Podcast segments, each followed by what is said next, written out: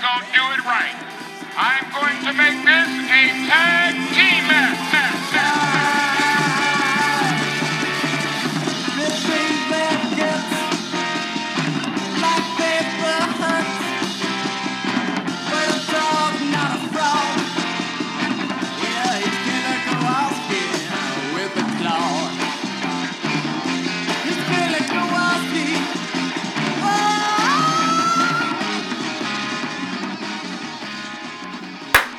Tag me in, brother.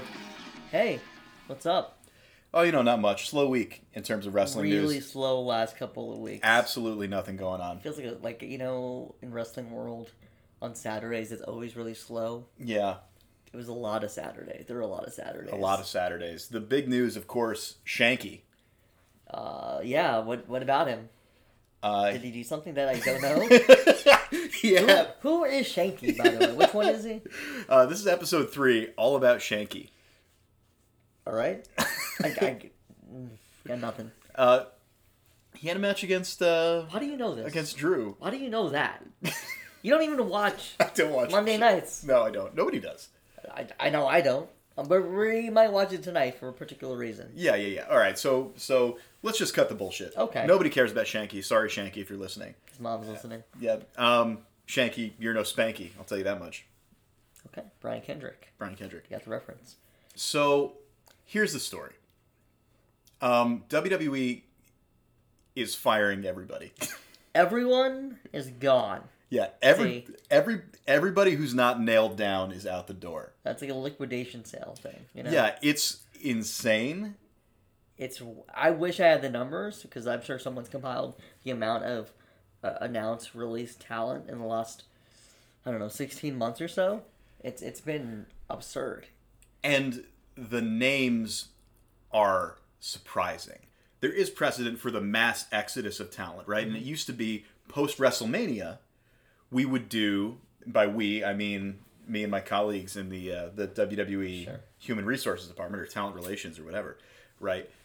But used to be they would clean house post WrestleMania, and you would be able to tell who was on the chopping block because it was whoever was warming a seat in catering, right? It was going to be your JTGs, it was going to be your Kurt Hawkinses, your Heath Slaters, and no disrespect to these guys, but you could tell.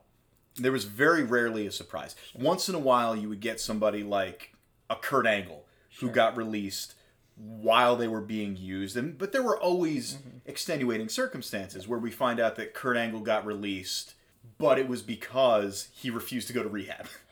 You know what I mean? It's not like we're just gonna fire Kurt freaking Angle for no reason.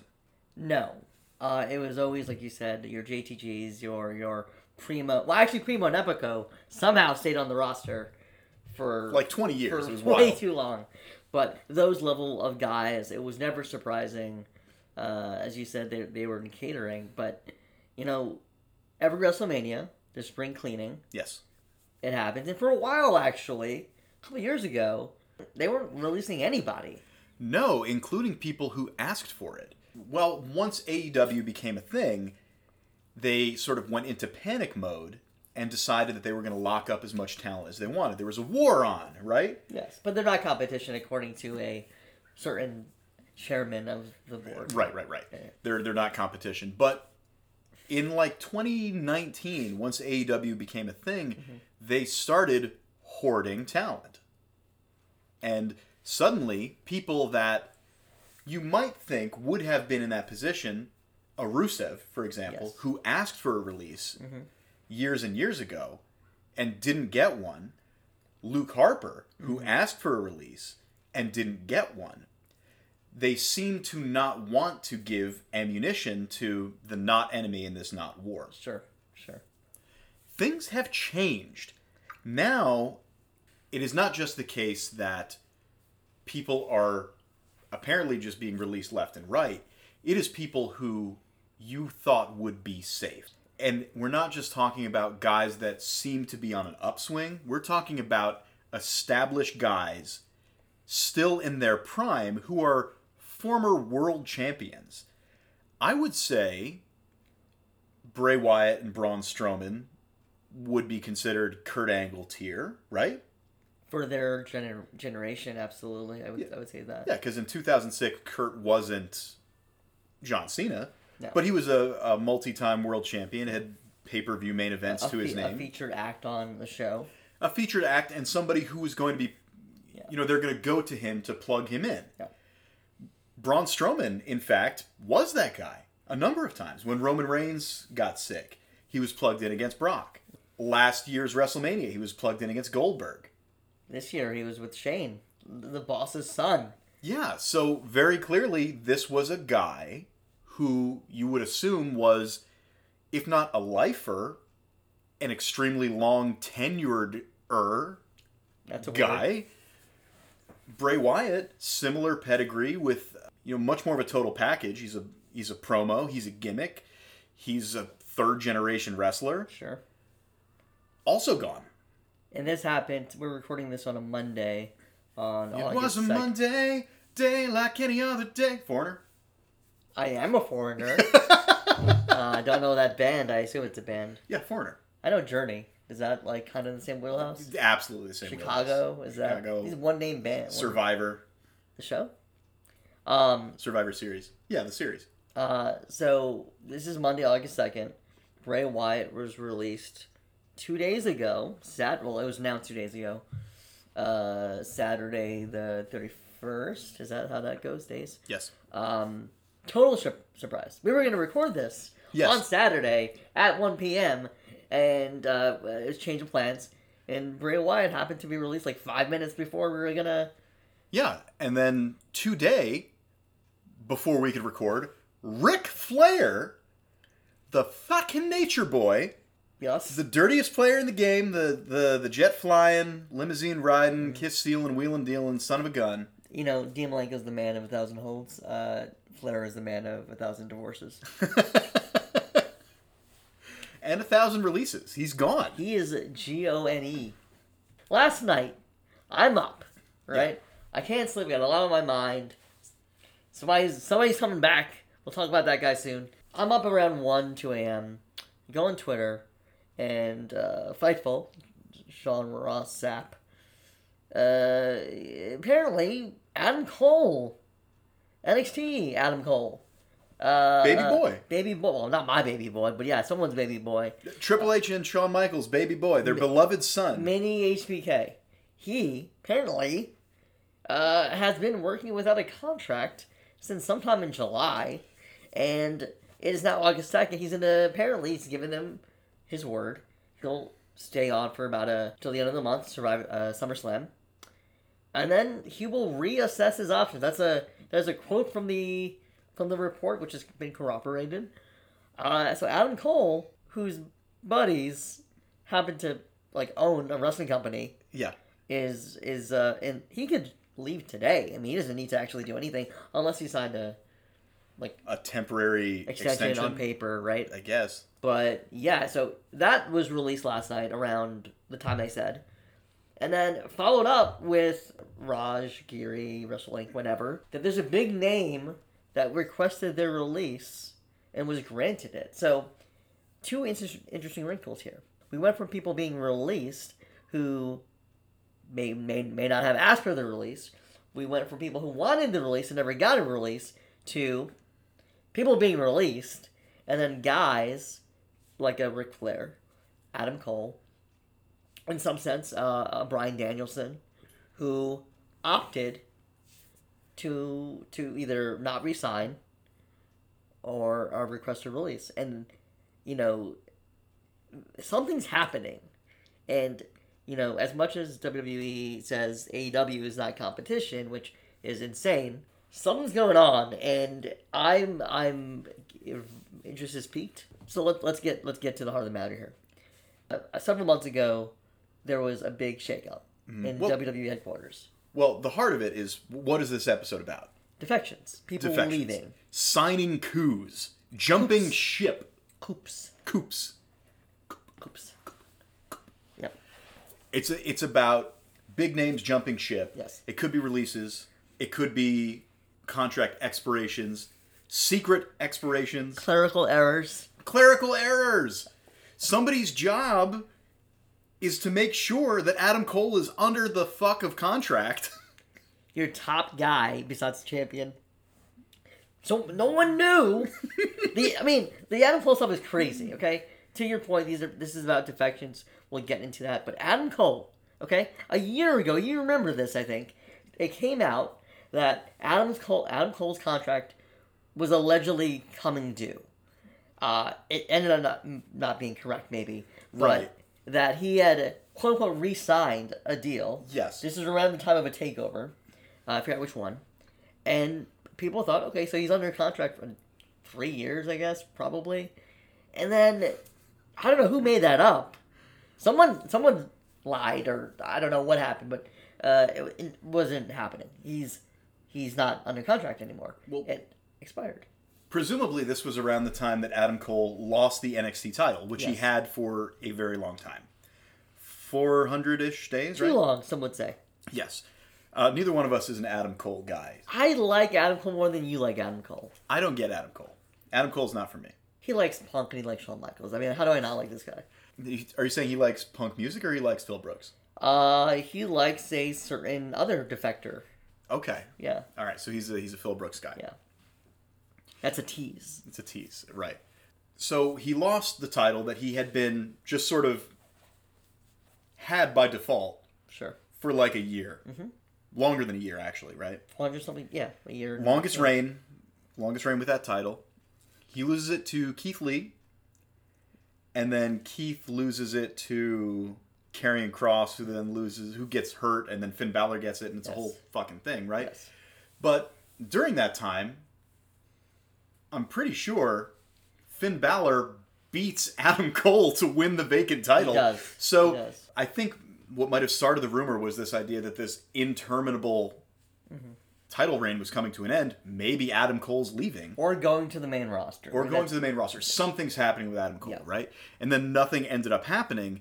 And so did WWE get fooled by whatever they saw online? Like, did somebody see fucking Sean Ross Sapp on Twitter in the office be like, oh, looks like Adam Cole re signed and didn't check their own paperwork? What the fuck is happening? I think that's what happened here. So there's a there's a couple of things, right? I read earlier today that the Adam Cole contract expiration fugazi, we'll call it, Snafu. snafu lines up in some ways with the recent firing of the of Canyon Ceman, who I mean he's, he's a WWE guy, but he's like primarily like an NXT sort of hire, who is like their talent scout. He really like integral in who gets hired and all that. So uh, the article frames it in such a way that uh, this exploration is in some way related to Canyon Ceman's firing. Uh, I don't know if it's like he screwed up and so they fired him, if he was going to be the one renewing it and then he got fired and so then Adam Cole's not under contract. I don't know. But regardless, Adam Cole is, is working with, without a deal, as far as we know. I mean, he's got friends in other places, and this episode is about defections, and uh, yeah, I mean, the stage is set for a lot of crazy shit to happen in the next not even 12 months, six months. So let's talk about this, right? We're talking about times that a promotion, through whatever means, a promotion fails to secure somebody who is valuable to them. Until this week, the most famous examples of this were the ones that occurred in 1996 from WWE to WCW. Yes. Luger, followed a couple of months later mm-hmm. by Hall and Nash, and also Jeff Jarrett. I mean, he's in the time frame, so kind of to it mention him. counts, it counts. It counts because of a clerical error. Yep. And and what happened in his in his departure from uh, WWF, right? Right, and there are so many things that go on here, right? With Luger, it's a clerical error, right? This guy is a major part of programming. He's been in world title contention. He's been a pay per view main event guy. Did not beat Yokozuna for the title, but he did slam Yokozuna. He had the big moment. On the boat, on the, The- ship. Yes, Was it? the USS Intrepid. I think I knew that. He slams Yoko, even though Crush wasn't able to do it. Let's not talk about Crush. So Luger is, I think, on a European tour and becomes apparent that his contract is going to expire. He has no non compete clause because I don't think non compete clauses were a thing back then. Well, uh, I wonder they come with a guaranteed contract, right? Because eh, because of things like this. Yes, Uh, that was that was exactly my point. Is that the world that we were living in, Mm-hmm. Where these things are so predictable and so rote and so contractually obligated, comes from the the times that WWE was repeatedly burned by the way they did business in the past. They weren't paying attention to when Lex Luger's deal expired. There was no non-compete clause. Mm-hmm. He was on their show one night, and on the next night, Brothers on Monday Nitro wearing a pirate shirt. Was that Seinfeld episode out at that time? who inspired who? Who's the third man? It's Jerry Seinfeld. Ah, yeah, he probably is the third man. So Luger, it's a situation where they weren't paying attention. Mm-hmm. There was no non-compete clause, and it allowed him to show up eh, because I guess at the time they didn't have serious competition, right? So they allowed themselves, you know, they left themselves open Yeah. for a major star to defect, and it hurt because this was on the first episode of Monday Nitro, their first head-to-head competition of another mm. wrestling show Yep. with a comparable budget, and on the very first episode they had a major star defect Yeah. it created the perception mm-hmm. that major stars were leaving WWE for WCW, where the big boys play. Look at the adjective play. Why is Kevin Nash so smart and then yet not? He also doesn't fucking. He still doesn't know. Did you see him on the the um or something. no Broken Skull sessions I didn't watch that episode. where where Steve Austin asks him like, "Does it bother you that you said adjective?" And Nash is like, "Yeah, man, I know it's an adverb." I'm like, "It's not an adverb. it's not an adverb at all, Nash." Kev, Man, well, he it's a verb. it is a verb, but it's not an adverb. Maybe he just can't talk. um, but yeah, so Luger, pirate shirt and all.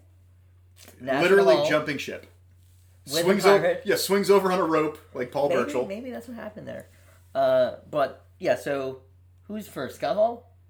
Hall is next. Hall is next. Shows up. That's I mean, we don't have to go through it. Obviously, I, I think if you listen to this, You you know, watch wrestling, you know Scott Hall shows up on Nitro at some point. but it's a different circumstance. In that circumstance, he is transparent with Vince Mm-hmm. that WCW has offered him a shit ton of money and guaranteed money. Yes. Hall and Nash both go to Vince. They don't want to leave. They like working in WWE. Their friends are in WWE. They know they're protected. They know they're secure. I had a really bad joke. What's that? They're friends, and Justin Justin Timberlake. What's his name? Just Incredible. Just incredible. He's part of the clip, Yes. right? uh, but yeah, so uh, I didn't mean to uh, go off track here. They don't want to leave. no, they are comfortable. Yes. They're comfortable. They are theoretically in that Bray Wyatt, Braun Strowman spot, Yes. that Kurt Angle spot, that upper mid card main event spot Mm-hmm. where they know they're going to be taken care of. They know they're going to be featured. They know they're going to be making good money. Yeah. But they're like, hey, these people are giving us more money to do less. We like our jobs here. We like what we do here. Mm-hmm. Just match the offer. And Vince says no. Vince says no, and the legend is he says he doesn't give guarantees, he gives opportunities. Uh huh. And the way this shakes out is that a bunch of fucking people leave. Hall and Nash are the big ones, but Yeah. they lose IRS, they lose Big Boss Man, they lose Virgil, Yes. he's like done. they lose Haku, they lose Barbarian, they lose a bunch of people. They lose Hogan and Savage. Well, Hogan and Savage had already Sure, left. sure. But my point is that it, they just keep coming. They just Mm-hmm. keep coming. And the perception is that WCW is a better place to work.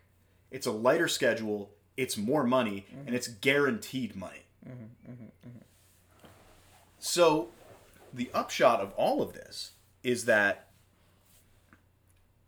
by the end of the Monday Night War, by the end, WWE is making much more money and is the more dynamic place to work. And WCW has presented its own problems, especially for younger guys, non-white guys who are not getting a chance. Um, so get your Eddie. Just say his name, Sonny Onoo.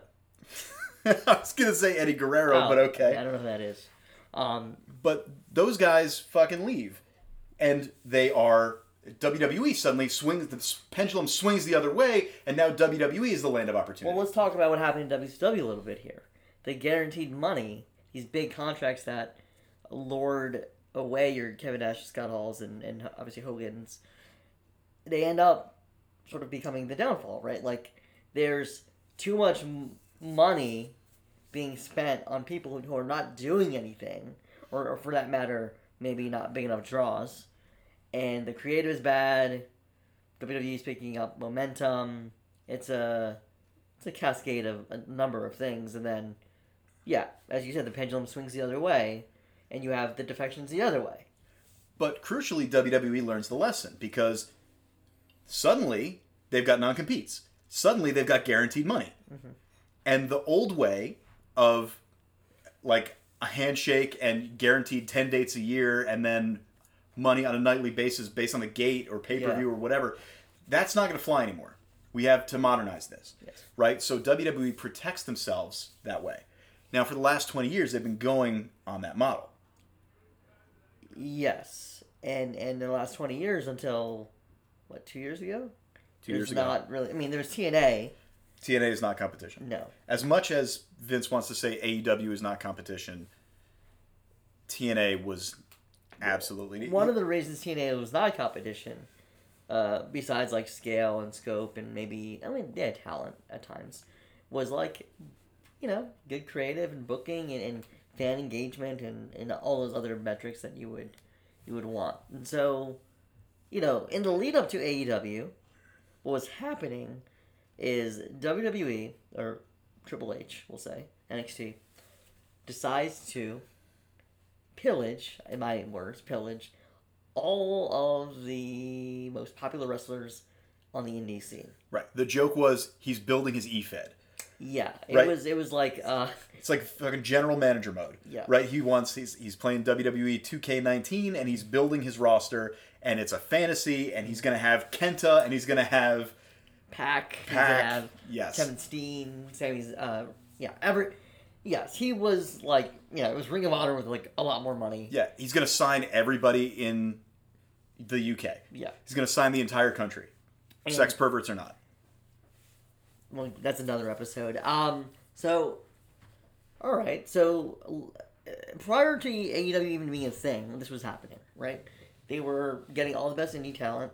This, timeline wise, you know, coincides with the, you know, Daniel Bryan gets real hot in 2013, 2014. CM Punk was really hot in 2011, 2012. Um, they become more open to different types of wrestlers, and I think we're seeing maybe the course correction in terms of what they're looking for now. So they hire everybody, essentially.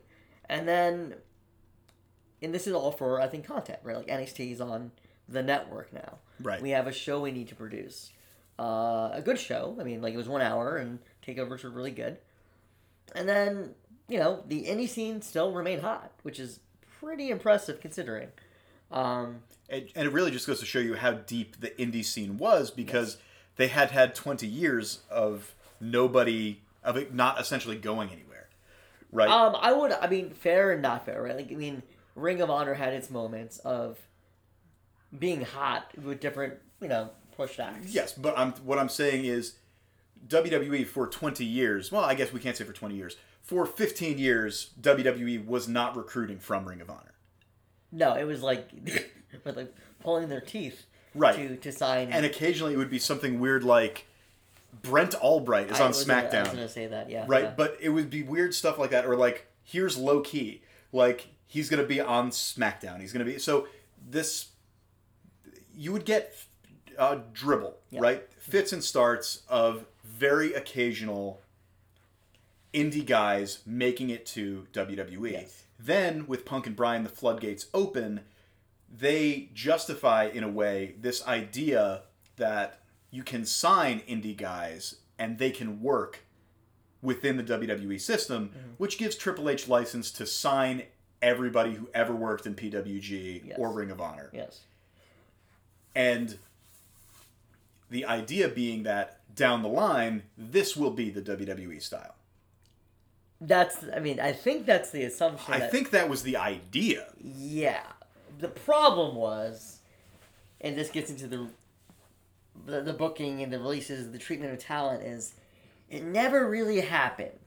Um, I think the work rate, if you want to call it work rate, was much more in line with the PWG because you had to, Seth and Bryan and, and you know uh, AJ, but the, you know the goodwill from creative and Vince just wasn't really there.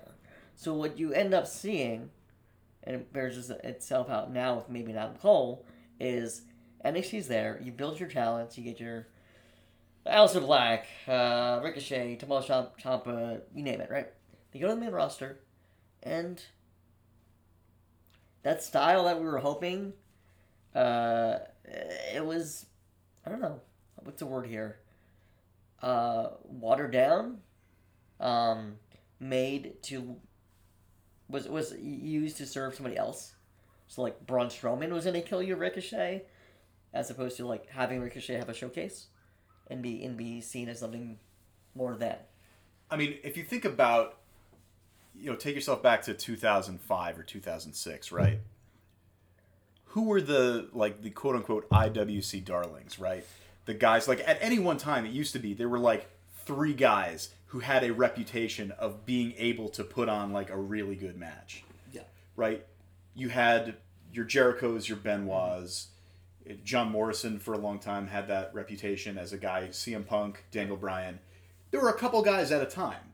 Now, like half the roster, ha- we have the understanding that these guys are special. Yes. The talent depth on the roster that they have absolutely does not line up with how interesting or special the show feels. Right? It's a glut. It's an inverse, right? The talent's gotten better, while the show has gotten, like, is in the doldrums. It's pretty Right. It, unwatchable, and the, the talents that get released will tell you that. By the way, it's not just people on the internet saying it. and it's it's it's a weird and we might cut this out but it's like back in the day you have a you figure out that somebody can hang with a chris benoit. Like kurt angles is this good? Kurt angle and chris benoit are this good? Yeah. like we're gonna put these guys together all the time right? And now you've got this. But on today's roster you've got aj styles ricochet cedric alexander kevin owens Sami Zayn, daniel bryan until a few months ago uh, Cesaro, Seth Rollins, Aleister Black. Aleister- right, Adam Cole, Roderick Strong, Kyle O'Reilly. Pete Dunne, Tyler Bate. Right, there are so many guys Yes. who are IWC darlings, Sure. right, or work rate guys that. Am I coming down on Vince McMahon's side here? Like, can we? Do we not need this many work rate guys? That's one way of looking at it. I think the other way of looking at it is well, Nobody feels special. well, they don't feel special because yes, there's a great number of you know, a large number of great workers. Correct, that's true. So you may you, need your Braun Romans and your, uh, you know, whoever else, right? But to me, the issue isn't so much these guys aren't stars or that they just seem kind of the same. It's well, how are they presented? Right. Like Ricochet is no different than Cedric Alexander in terms of like presentation. Right. The guys who can do shit and they kind of suck at promos because whatever reason and they're always gonna lose and they don't feel special. Ricochet when he debuted and they can they do this pretty well. When they debut someone, uh, not Karrion Kross, when they debut someone, they make them feel special. We'll talk about Kross in just a second. Then they lose interest. Then they get the three week question, they lose interest, and then Ricochet uh, gets thrown to, you know, in this case, very literally Brock Lesnar, uh, but the proverbial Lesnar, The Beast. the beast, who, and then he loses, and then he loses, and then he's off TV for a little bit, and he's back, and then he's off, and Yeah, and then we see him like in a backstage segment in the uh like sitting backwards in a chair with his little fedora There you go. in the locker room, and it's like, oh, that's- Ricochet's and- still here. But that's the thing, right? So Ricochet, as silly as he dresses, right? Like He I would rather that looking Ricochet as a character and like you heal it up a little bit. He's presented as like an arrogant guy who's super talented. That's a character to me, not That's Ricky Stark's character. fine. Ricky, Rico, get it? um, but yeah, to the point of like what I said, like it depends on how you look at it. It's there are guys who yeah maybe they're not the most dynamic personalities. That's fine. Maybe you don't keep them. Maybe they are just workers. But then, you know, it took them forever to. I- I'm gonna say that it took them forever to figure out Sami Zayn. Like he was a babyface, and then they did nothing with him. And can I can I say, did they figure out Sami Zayn? I think Sami Zayn figured out Sami Zayn. Sami Zayn figured out a way to make this work, but you had Sami Zayn, the most natural babyface in the world, Sure. and the only way he was able to get over is as the most obnoxious heel in the world. Yes. So, I mean, all that said, right here we are. Uh, there, there's a new regime, specifically someone not related to Tony Khan, a Nicholas Khan, a, a fellow fellow brown man. Former former tag team champion Nicholas. Uh, yeah, that's it. Or Nick Dinsmore, okay. also Eugene, right? Um, and it started about a year ago with the pandemic. They they fired a lot of people at the height, I guess, the height of the pandemic, the beginning of the pandemic, and some of those talents ended up in Impact, but they're not really defections as much, right? They just they got released. That's right. That's a very traditional thing to happen. Yeah. WWE cuts, you know, it's the low hanging fruit. Yeah. They cut the guys who are overripe, Yeah. who are overexposed, who they've run out of things to do. And then a smaller promotion like Impact, you know, grabs this fruit and attempts to squeeze out whatever juice is left in it. That's what uh, TNA did for years and years and years, and it's part of why to this day they have a bad reputation. Yes. Even though they've been doing much better in recent years. That's what people say. I don't watch the show. Good on you, Impact. But for years and years and years, they would take any WWE cast off, Orlando Jordan. Orlando Jordan, and they would just desperate to get any little bit of that WWE stink that was still on somebody. Um, they don't do that anymore as much. They probably also can't afford some of these guys, but fair. They don't do it as much. They're much more focused on their own. Right, and the Roster. the people they do bring in, like a Rich Swann, apparently he's done well for himself in Yeah. in Impact. right? And they're not bringing in fucking everybody who was fired. They brought in Heath Slater. They brought in Rhino, who had an impact there, or Mm-hmm. Sure. Rhino, who had a history as uh, NWA champion years and years ago. You bring in Heath Slater because he makes sense. He was in that legendarily underserved team with Rhino Yep. back in the early days of SmackDown. Heath Slater makes perfect sense. The Good Brothers doing great in Impact makes perfect sense as an acquisition. Rich Swann has done well. So it's not like they're bringing on everybody. It took them three years to like bring in big casts. Like it's not like an impact from years ago where Cass is let go like the day after Mania, and then he's in the impact zone three months later. You know what I mean? Like they've learned uh, through their management like that's not that's Right. not right for that company to, to do that. It's just going to serve to make them look Bush League. yes. And what they need to do more than anything else is appear not Bush League. Yep. Especially now because years ago they had the money to not look Bush League and mm-hmm. now they don't. Now they have Bush League money, Yes. but they have, I think, learned their lessons Yeah. in a way. So yeah, they're not bringing in everybody. They're bringing in Cass, but they're not bringing in Enzo. They're making sure that this person's not going to flame out and shit all over their promotion, Alberto Yeah. Del Rio. Um, so what happened prior to 2019, or I guess I should say, with the pandemic releases, that was par for the course. They release Kurt Hawkins, he shows up in Impact. That's to be expected. Yes. Then they keep coming. Yes. They release Zack Ryder, who was always over. there was always going to be a spot for Zack Ryder if Sure. you wanted Zack Ryder Yeah. to have a spot. But so to your point, the pandemic releases come. In addition to that, Brodie Lee, or uh, sorry, Luke Harper, the revival, get released, but they're not they're not part of the pandemic releases. They get released before the pandemic is even a thing. Yes. Um, they end up in AEW, so that that's what I would maybe call a bit of a defection Brody, in fact, shows up on the first pandemic show Dynamite. Yeah. with Matt Hardy. Matt Hardy is also on that same show, and he was also had requested his release, I believe. chose not to renew. That's what it was. Jeff did. Poor Jeff. So, yeah, a year ago, the pandemic releases happened, fine. And as you say, they keep coming. And, you know, AEW over the last the year of pandemic shows, um, they've had quite a few surprises on the show. Yeah, and they have used pretty much everybody that they brought in very well.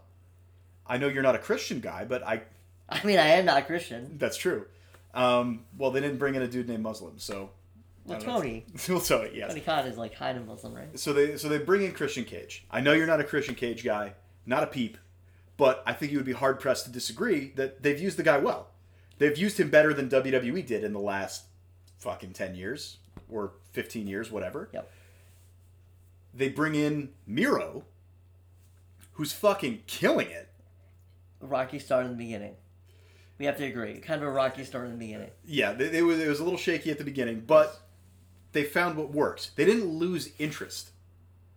Right? This is true. They, they stuck with it. And They it stuck with it. They kept tweaking. They kept tweaking, and now he's dropping fucking Arnold Schwarzenegger quality quips every week. Right. Emo face paint daddy. I'll never forget that. Only two things motivate me: a vengeful god and a flexible wife. Beautiful. Beautiful. So yes, Miro gets he's part of the initial pandemic releases, I believe, right? Shows up on AEW as the best man. Yes. Uh, Rocky Star, like we said, but he's killing it. Cool. Who else shows up? FT, FTR, like I said before, was pre-pandemic. Yeah, Sting's deal expired, Yes. and obviously chose not to renew, and then debuted in December of 2020. And he's like he's pretty much on Dynamite like every week. Big Show, Big Show. Mark Henry, both Vicky. Vic Andrade. Well, Vicky wasn't really under a contract. Right? She was kind of gone for a long time. But regardless, she's But there. I mean, she's. I, th- I would. She. I would say she's a defection in a way. Eh, She could have showed up in WWE for the rest of her life whenever Yes. they wanted. She would have showed up for the old school Raws and the whatever else. Mm-hmm. Uh, instead, she showed up just once in the audience, like in the front row, on one of those pandemic dynamites. Okay. Oh, and then she gave that interview, and she was like, "Yeah, I'm not allowed back at WWE." Insane. That's- WWE viewed it as a defection. Whether or not Vicky did, whether or not Yeah. uh, AEW intended it to be one, WWE definitely well, viewed remember it the as one. Highlander in TNA? Yes. Robbie? Hi- Highlander Highlander Robbie got fired by showing up, which fucked up thing to do to Highlander Rory. Is Rory Rowan or no? No. They look, in my mind, similar, right? Are you are you trying All to say that, beards? That all all white yes. Bald don't- guys don't with even beards finish look that sentence. Yes, the answer is yes. Um, so okay, right. So the last year of AEW specifically, because you know they are the biggest, the second biggest company in the U.S. You're seeing these like WWE guys, lifers. Mark Henry, Big Show, Vicky, Mark lifers. Henry Mark Henry's been under contract since 1995.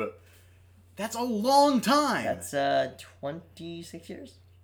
Yeah. That's a long ass time. And and each of these guys, Big Show or Paul White, sorry, Mark Henry, they do these interviews and they say, "What's going on?" Like Christian too. What's going on? Why are you know why are you here? And it's comes down to a couple things. One, uh, I want to contribute. I don't feel like I was being I was contributing in WWE.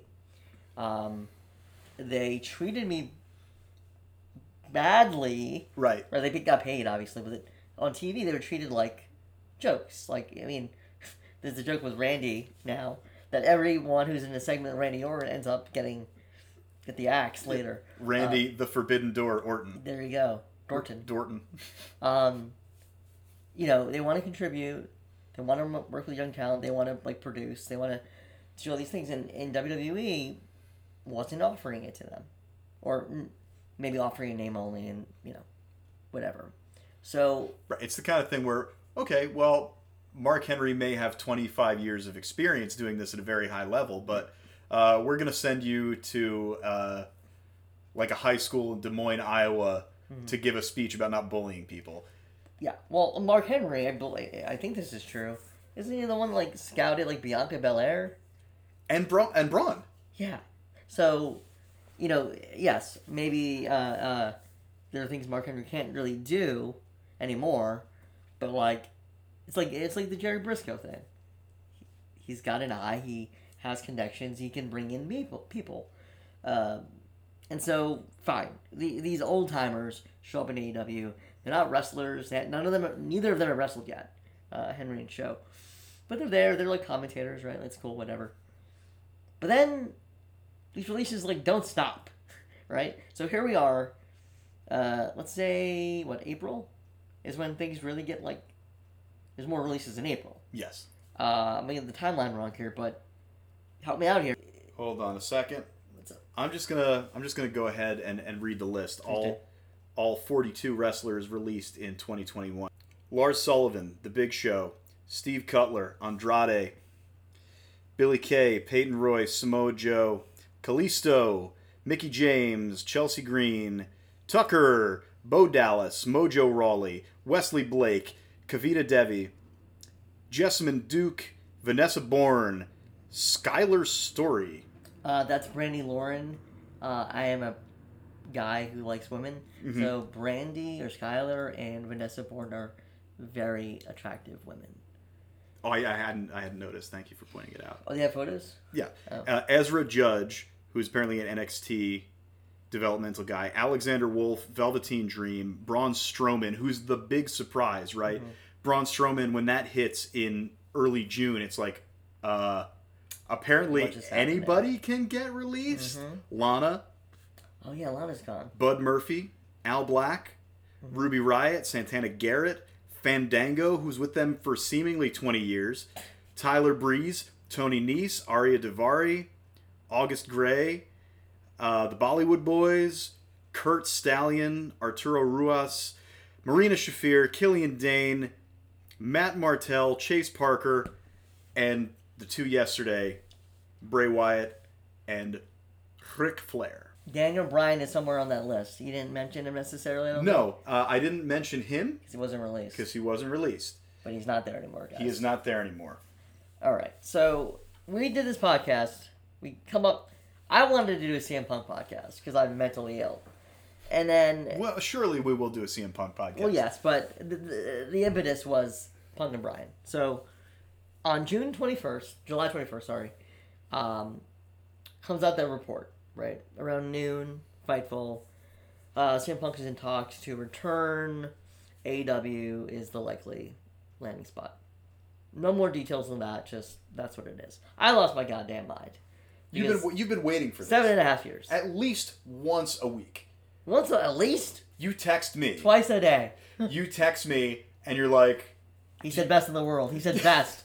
uh, uh, they're going to Chicago. right, yes, and I have always told you to temper your expectations because I was there during the first All Out when you were positive the punker was going to show up. He was across the street He was in the bathroom, probably. He was across the fucking street at Starcast and didn't show up. No.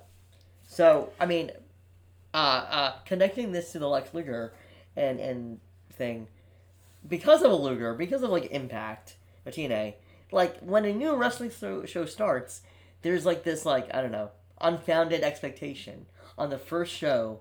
There's gonna be something. Right. Uh, on Dynamite, it was Hager. Hager. Uh, at Double or Nothing, the first one, it was Jon Moxley, which I thought was gonna be CM Punk. I was wrong, but whatever. Uh, then All Out was no one. I don't think anyone came after All Out. Yeah, th- I, I misspoke before. I said all out. I was thinking of double or nothing. Well, because, both. I mean, Well, but it was all out because, or no, it was double or nothing because Kenny got DDT'd onto the the giant stack of of chips, yes. Uh, and then we were all we were both expecting, Mm-hmm. Maybe wrongheadedly, that they were gonna they were gonna one up this again for all out, and all out wound up just being you know a good show. Yeah, it was long. But so yeah, Ju- July 21st, this comes out. I'm losing my mind. I text you, and I, I'm going to quote you and say, don't get your hopes up. Because you've been burned in the past. But, yes, yes, yes.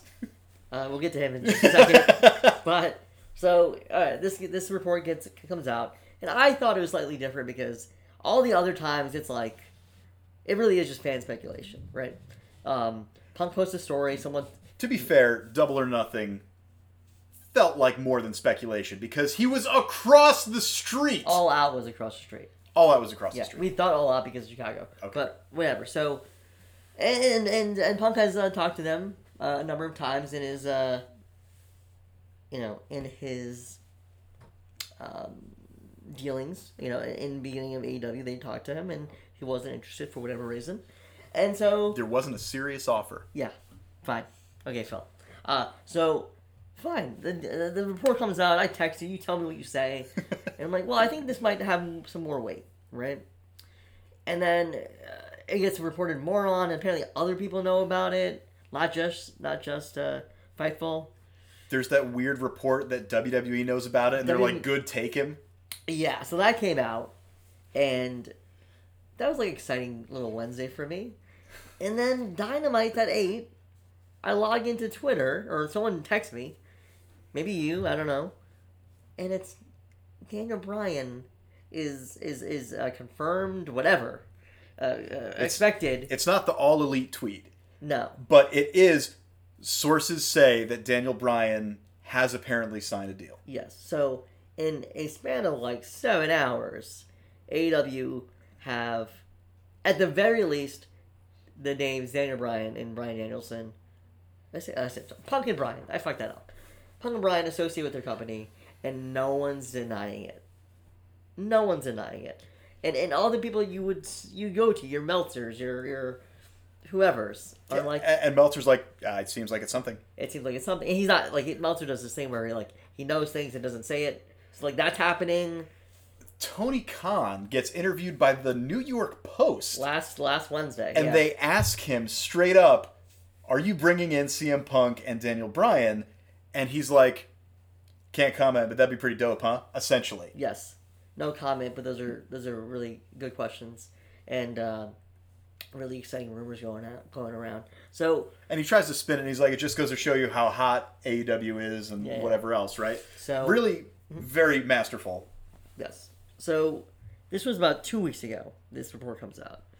Um, it was a Wednesday. You know, these things that corroborated. Right, more people are saying whether or not they're you know legit people, but like you know, yes, it's happening. It's hundred percent confirmed. All these reports. Again, no one's denying it. Like if you're gonna deny it, you need to deny it at that point because the the it's like a wildfire. It's Right. just getting bigger and bigger and bigger. I think they learned from the Christian thing, Yes. where I wasn't disappointed because they teased a major signing. yes. They promoted on pay per view that a major major new star would appear, Yes. and I wasn't disappointed because I love Christian, big time peep. You're not a peep. Mm-hmm. You felt like you were bait and switched One million percent. because they said a surefire Hall of Famer. I think Christian belongs in the Hall of Fame, Okay. but a lot of people worked themselves into a shoot brother, thinking that it had to be either fucking Phil or Batista. Because Brian wasn't around. Brian was still under contract, yeah. right? So a lot of people got a little upset because Christian, I will admit, has never been a CM Punk. I love Christian, never as big a big a star as CM Punk. This time, He is a peep and he ain't a punk. Yes. Yeah. So this time they're not doing that. They're not promoting it too hard. They're letting the rumor circulate Yeah. and I think they're in a way, Punk is having fun fomenting the rumors himself because he did Uh, He's done a lot of things. Let's they let's they are promoting things around the debut of CM Punk, Yes. right? They they announce that they have trademarked or I don't know if they announce it, if they leak it, or if someone just breaks the story that they have trademarked the name First Dance for a wrestling show. Mhm. First Dance, of course, being a play on the the Last Dance, Michael Jordan's legendary last season with Chicago Yeah. Bulls. CM Punk being the legendary Chicago wrestler guy. Sure. They announced that they've done this. So let, let's let's They know there's a. We now know there's going to be a major wrestling event called First Dance. Well, okay, so yes, we know that now. First Dance was trademarked, and like people are like, what, what is this? We, we all assumed it was a show, and it, it is a show. We'll get to where that show is, is being held. Yeah. So area. so so my if I'm gonna get the timeline right here, Wednesday it's uh the report. Thursday, because I follow Mr. Mr. Brooks. He uh he does this thing where he posts the music Sirius. series by the Alan Parsons Project, I think. Yes, which I did not realize was a basketball thing. I just knew it as Ricky Steamboat's Yes, I, Ricky Steamboat's legendary theme song, which is replaced on the WWE Network. Boo. yeah. But yeah, Punk has been doing shit like that. He's strategically following people on Twitter. He doesn't follow anybody. I mean, he follows people, but he doesn't. He doesn't follow wrestling people, right? So No, his his exodus from wrestling was so complete that he stopped following all of his wrestling acquaintances and Yeah. friends. And now, slowly, he's refollowing people. He followed TK. Uh-huh. He followed the Bucks, right? he may have always followed the Bucks, but I mean, the big ones are Tony Khan, Uh-huh. Tony Khan, MJF, Uh-huh. Britt Baker, Vince. WWE's getting followed. AEW's getting fol- followed. So like Punk is having fun with this. he's oh wait okay wait this fucking idiot he uh does that so he's following people people are noticing clearly he's aware that people are noticing he uh, like I said he posted that video of just a black screen with the song I picked up on it instantly yeah you thought it was Ricky uh, Steamboat I, I, I figured it was wrestling related. I Yeah. didn't realize it was Chicago related. um, Chicago. that, Chicago he uh today on on Monday he posts two photos of different Chicago sports arenas And not the one Not the where one that he's the rumored- first dance is Yeah. Um, he has been relatively radio silent on social media. He hasn't tweeted. This guy doesn't, as you know, likes to get mad at people on Twitter and yes. miss. Um, he's been really not saying anything on Twitter, which is, you know, I think uncommon for the guy.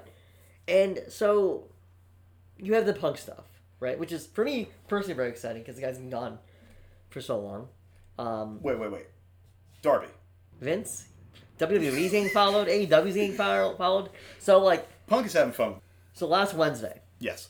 Unite. So AEW had teased a week before. There's a a, a big announcement that Tony Khan has for the following Dynamite. So the 28th, last Wednesday, uh, it's the other Tony Schiavone, who promotes. Hey, the first dance is a new live event. It, it's Rampage, and it's going to be in Chicago at the United Center, which is where the Bulls play. It can hold for basketball like 23,000, I believe. It's a pretty big uh, uh, venue. So they announce it. It's they cut to the audience as they're chanting Yeah. like mouthing their words. They're not shying away from it. This isn't WWE. They want you to see it. And then they immediately go to the back.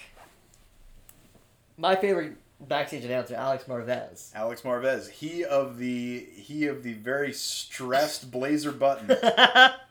he uh, he's with Darby and Sting, and and it's like, hey Darby, like uh, just announced we're going to Chicago for Rampage, the first dance. What do you think?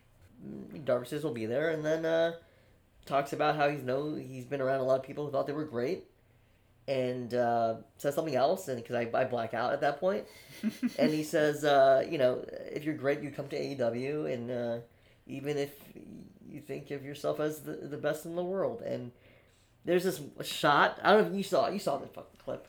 There's two things that happen. The camera zooms in into Darby when he says it, which, I mean, whatever.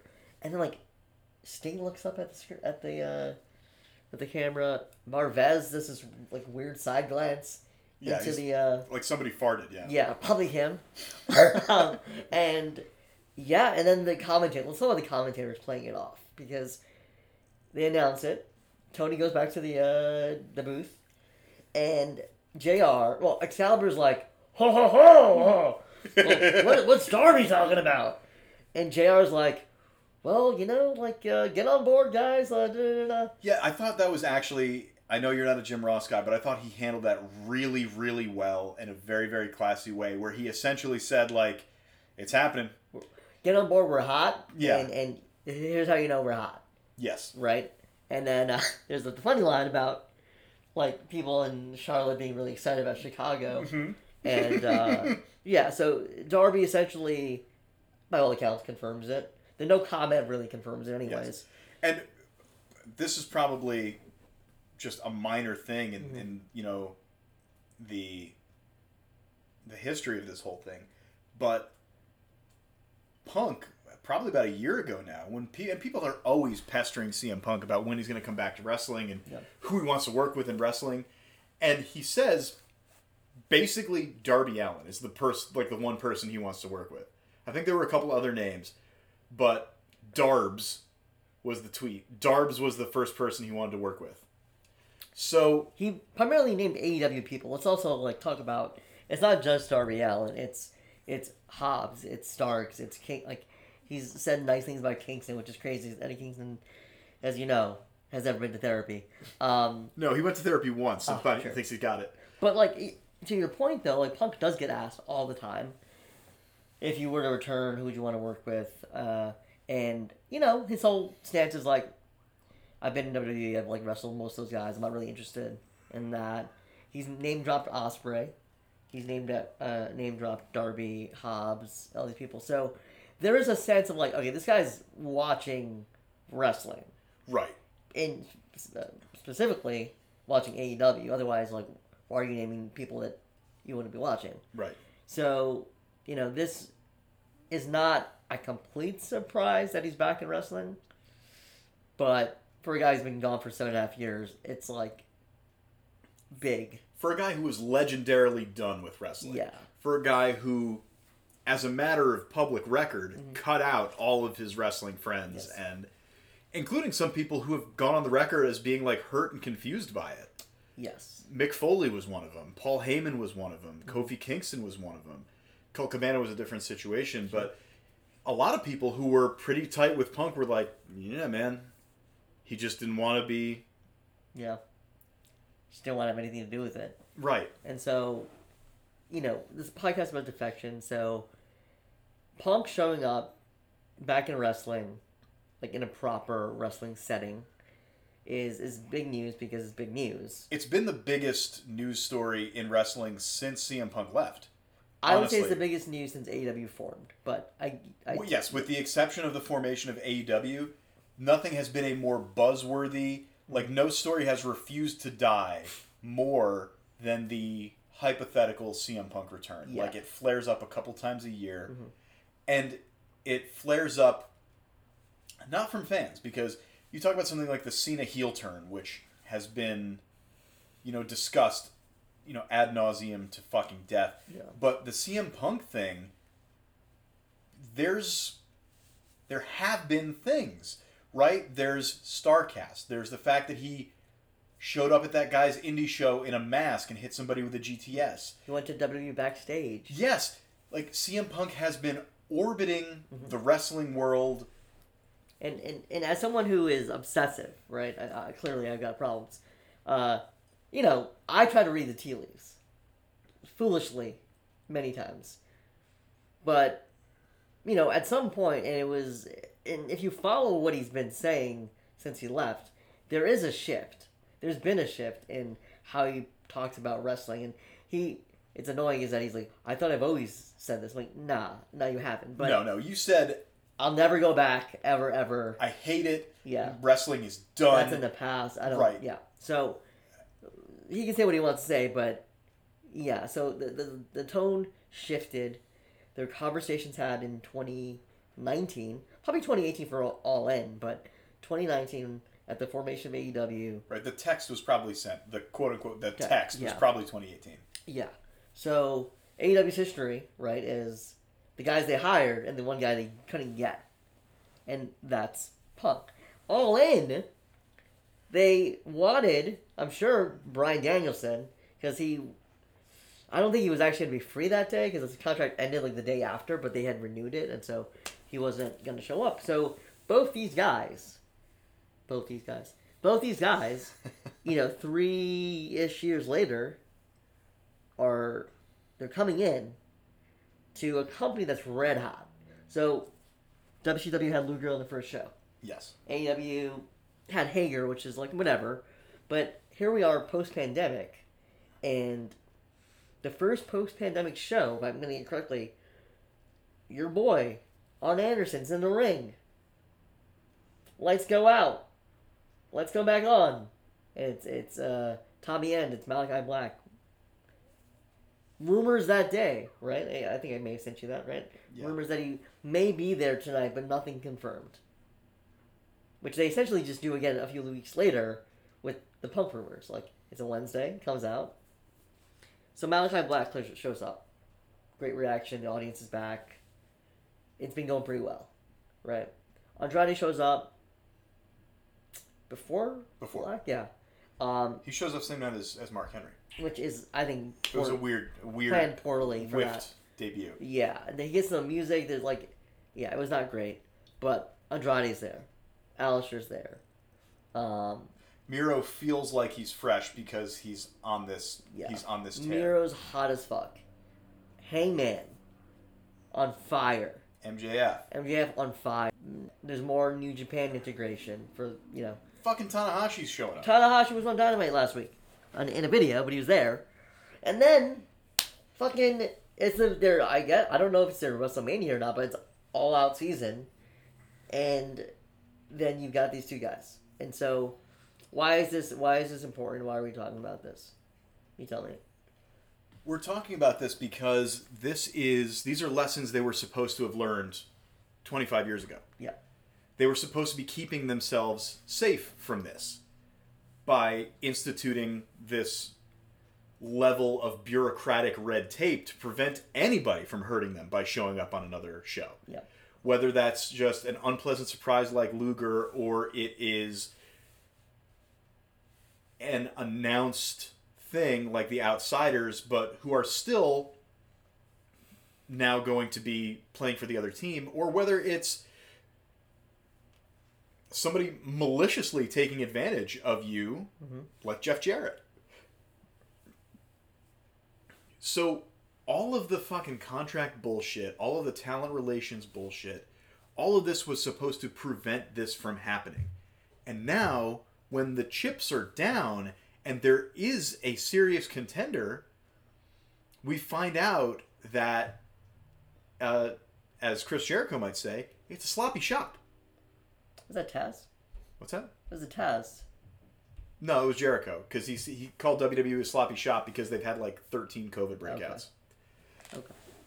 Um, But yeah, we find out things like Aleister Black got moved up to the main roster, but they didn't update the terms of his contract, so he had a 30 day non compete instead of a 90 day non compete. They called fucking Bud. Bud Murphy after they fired him to ask him what his non compete was because they wanted to make sure. They fire Samoa Joe, and Triple H has to call him back the same day to rehire him because he didn't want to fire him. They fire Braun Strowman because he's making too much money, and the story breaks that they actually are just trying to rehire him for less money. Bray Wyatt gets released for question mark reasons. He hasn't been on. I mean, it's a bad look because he's gotten over on his own like 10 times. Yep. And the last time they gave his character straight up to Alexa Bliss and then fired him. Mickie James is roasting them about it on Twitter. It's a bad look. It's.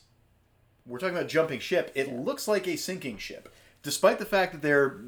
Again, anytime we talk about WWE, record profits. They make a lot of well, you know, budget cuts. You know, that's Budget you cuts, right. So, you know, it's a bad look.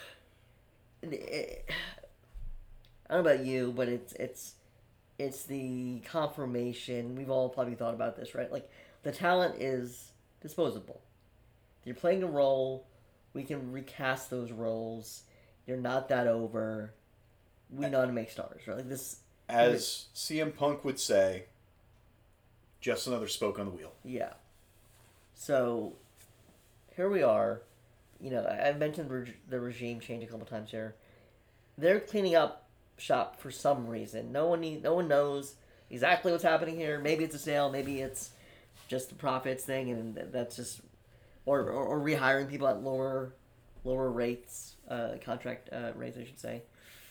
So, you know, if you're a talent on the roster, again, going back to Adam Cole, what job security do you really has been given to you? Right. And I wanted to mention this. Tyler Breeze just today tweeted like listen, I sympathize with people who are like who feel like they're not being used the way they they mm-hmm. want to be used, but you know what you're getting into. You know that you're you are being paid very well to essentially be a bench warmer, you know, and you know you have to come to terms with that. And you can't really be mad about the fact that you made all this money to, you know, not do a lot. And that shows that throws everything into sharp relief, right? Because the whole idea is WWE is safe. WWE is security, right? You go to WWE, you know, unless you really fuck up, you're gonna have a five year run mm-hmm. before they get tired of you and throw you to TNA, right?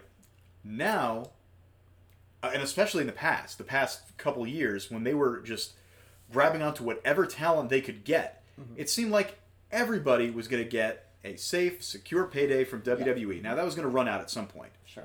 but I don't think anybody expected the bottom to fall out.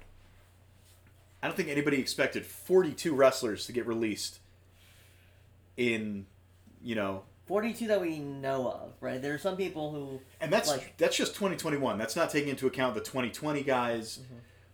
It's a lot of fucking people.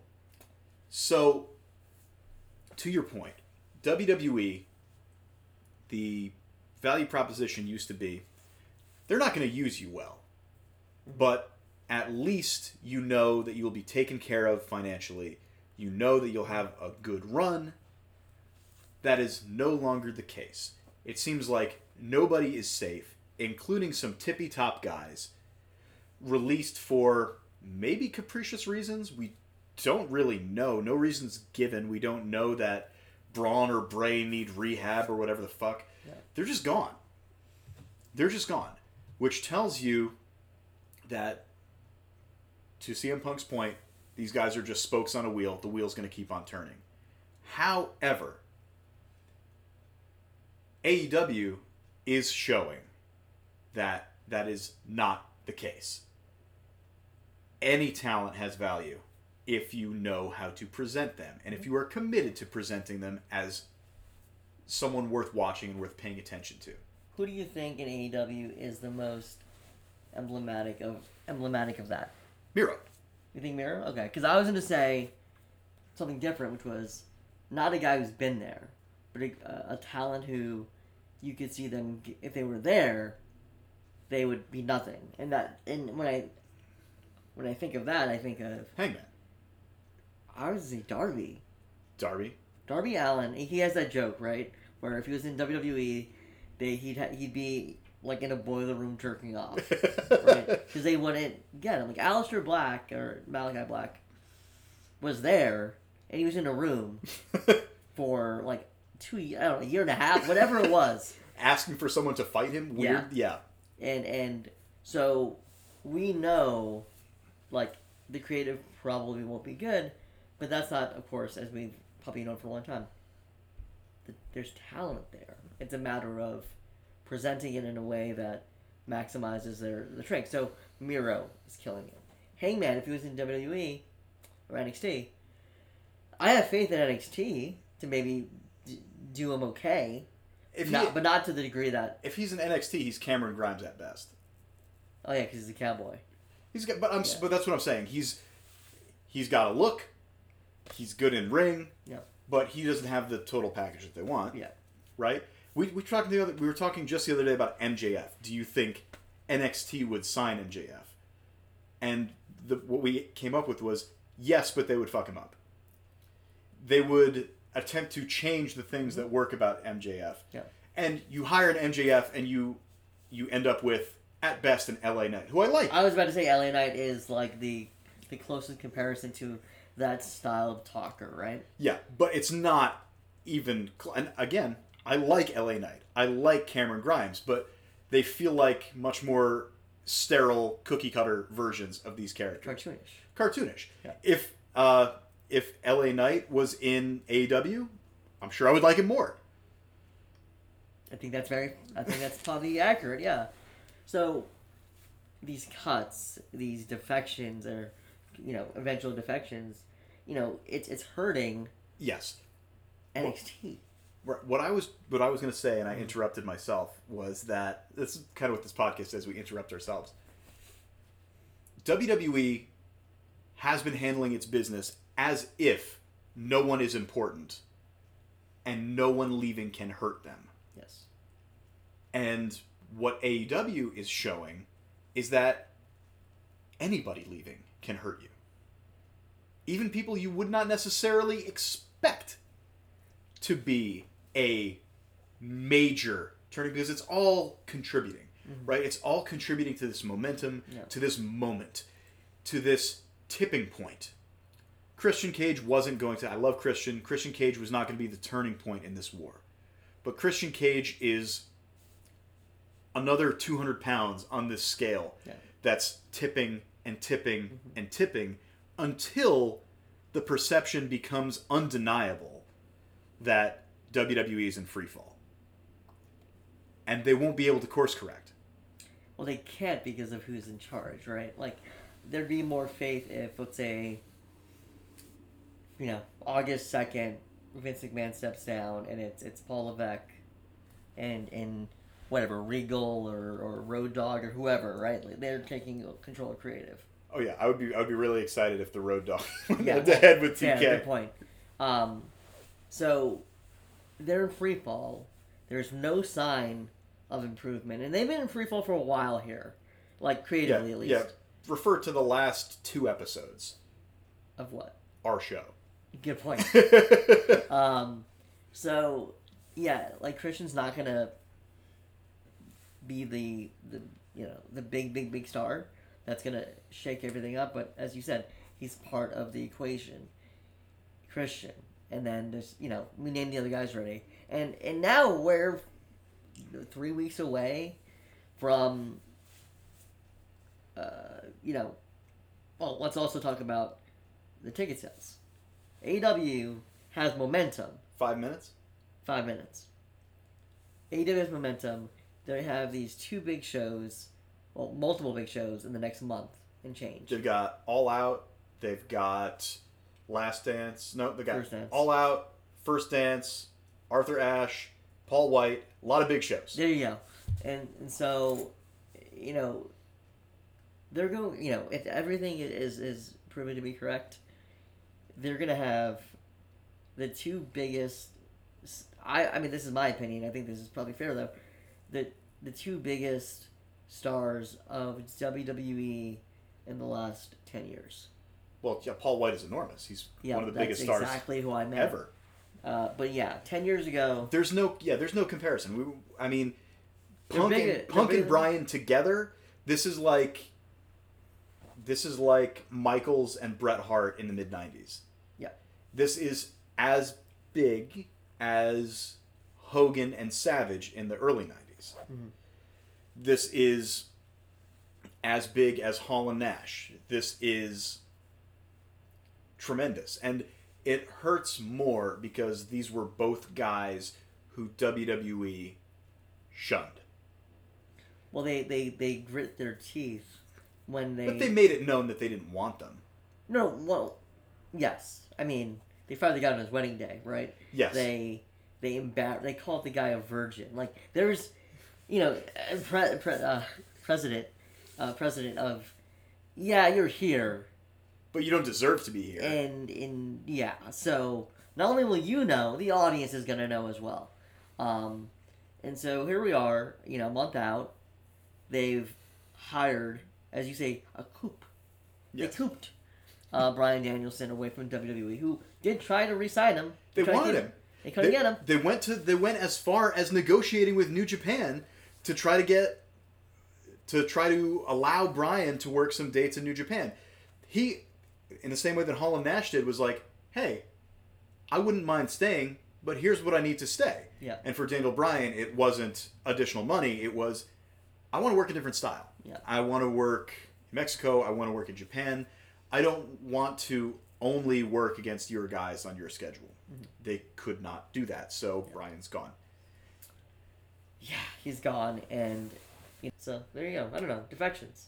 defections. Uh, and again, I I I really want to to highlight this. WWE has spent 20 years insisting both explicitly and implicitly that it doesn't matter who goes where because Yeah. nobody's important, and that has turned out to increasingly not be the case, and it's just they have they have sown the dragon's teeth Yes. right? They have they have cast these guys out, and probably will have the temerity to be surprised when it bites them in the ass. Well, in a couple of years, uh, when AEW has to renew or like do uh, contract negotiations, uh, their ratings, if they stay at the rate that they're at and they go up a little bit, and they're not that far from Raw and SmackDown, so their rights fees, these the way that they get paid in a couple of years, uh, we won't be saying, well, WWE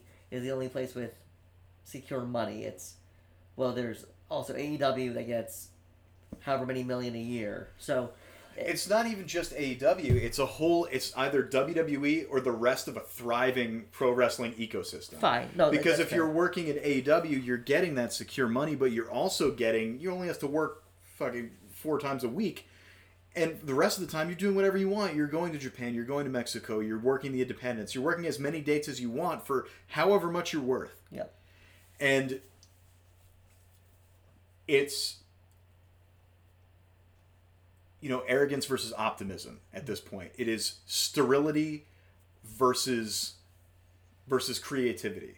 It's this closed system that appears destined for entropy versus this dynamic ecosystem, self preserving, self energizing, self sustaining.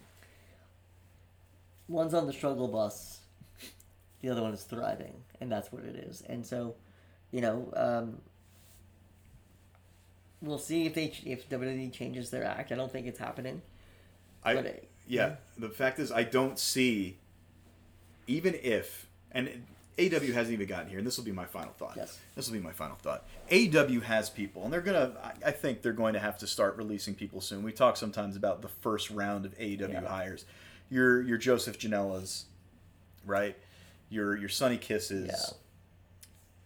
Your Peter Avalons, your yeah, these guys. Brandon who, Cutler, right? Well, I mean, Brandon Cutler Cutler, will just be like in the backstage, right? But yeah, but there are people, uh, Leva Bates, yeah, right, who don't really do anything on the show. no, right?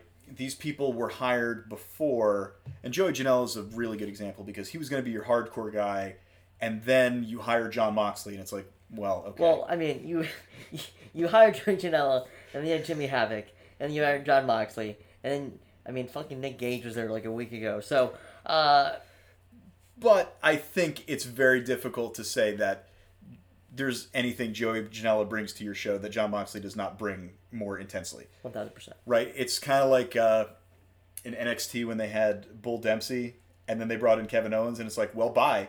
Yeah, You know, it's like this guy is kind of doing your whole thing, but better. Yeah. So Joey Janela, I think, regardless of whether or not WWE wants him, which they may indeed if they continue to, if the perception continues to be that they are hemorrhaging personnel. If AEW releases Joey Janela, I think Joey Janela would probably rather just work the independents than go to NXT. I'm I say this not knowing Joey Janela in person, but I think that will probably be the default. Mm-hmm. This idea that you would just take your chances and kind of ply your trade wherever. I don't foresee this the pendulum swinging back to WWE directly. Something else is going to have to happen radical to that company before I mean, I there are still people signing to NXT, but They're not the same level of indie star that there was though. no, you have you have LA Knight, who again I like LA Knight, but LA Knight is a former Impact guy who hasn't been on national TV for five years. He's your hot new signing. Yeah, he is. So again, the pendulum has swung back, and uh, apologies to LA Knight. I love your work, uh, but perception is everything, right? Perception is everything in the business of pro wrestling, and the perception right now is that momentum is swinging and swinging inexorably Yep. toward, uh, All elite. yep, away from WWE. Yeah. Honestly, So last last question. We'll this is done after this. absolutely. Uh, we got to see who's who's chanting uh, CM Punk on, on Monday Night Yeah. Raw. Uh, AEW Rampage first dance. AEW Dynamite. The the Monday after or not Monday. What day is it? Wednesday. So the first Rampage and then the Dynamite after. What is your prediction for a uh, number? Rampage is hard because it's ten o'clock. and It's after. It's on a Friday, you know. But Mhm. what do you think? What would be a good number? A good number for the first Dynamite post Punk. You mean? Post punk.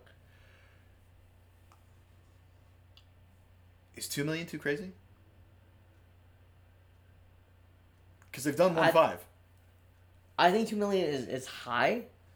Um, I think. All right, their their first show was 1.4, 1.5, whatever it is. Um, I think that first dynamite, you promote it, all that, whatever. I they're what did they just do? One point, almost one point two, right? So I'm gonna go against the Olympics. Yeah. So there's not there's not gonna be Olympics, right? They've been doing over a million against the Olympics, and before that against the, The NBA. Yeah, All right, I think I think a safe number, like on the low end, is a 1.3. I think that's that's easy bar to clear. yes. I think my actual like this is what I think they're gonna do. One point six five. One point, I was going to say one point seven. Yeah. Um, depending on the news and how well that Rampage debut goes, and the buzz and all that, and I think two million. Like after SmackDown, that Rampage is right after SmackDown. You air ads Yeah. during SmackDown, and you say, uh, you know, CM Punk will be the first guy out. Darby Allin's gonna issue a challenge, whatever. Like, there's, it may not get all two million, but like, it should get one point two at least on a Friday. Like, so we'll see. I I think, um, yeah, I think I don't know if these guys are gonna be game changers long term, but uh, it's gonna go up. The ratings are gonna go. I mean, the viewership is gonna go up.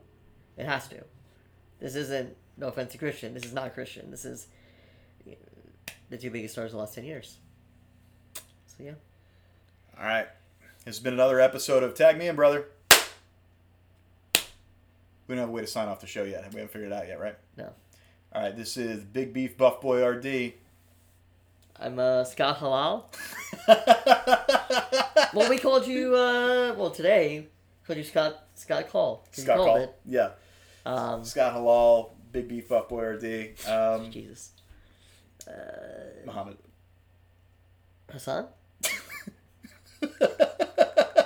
I'm gonna I'm gonna edit in his theme song. Last time I did the Wolfpack, but this time I'm gonna do the the, the fucking Muhammad Hassan theme. Do it. It's uh, it's what I listen to in the shower.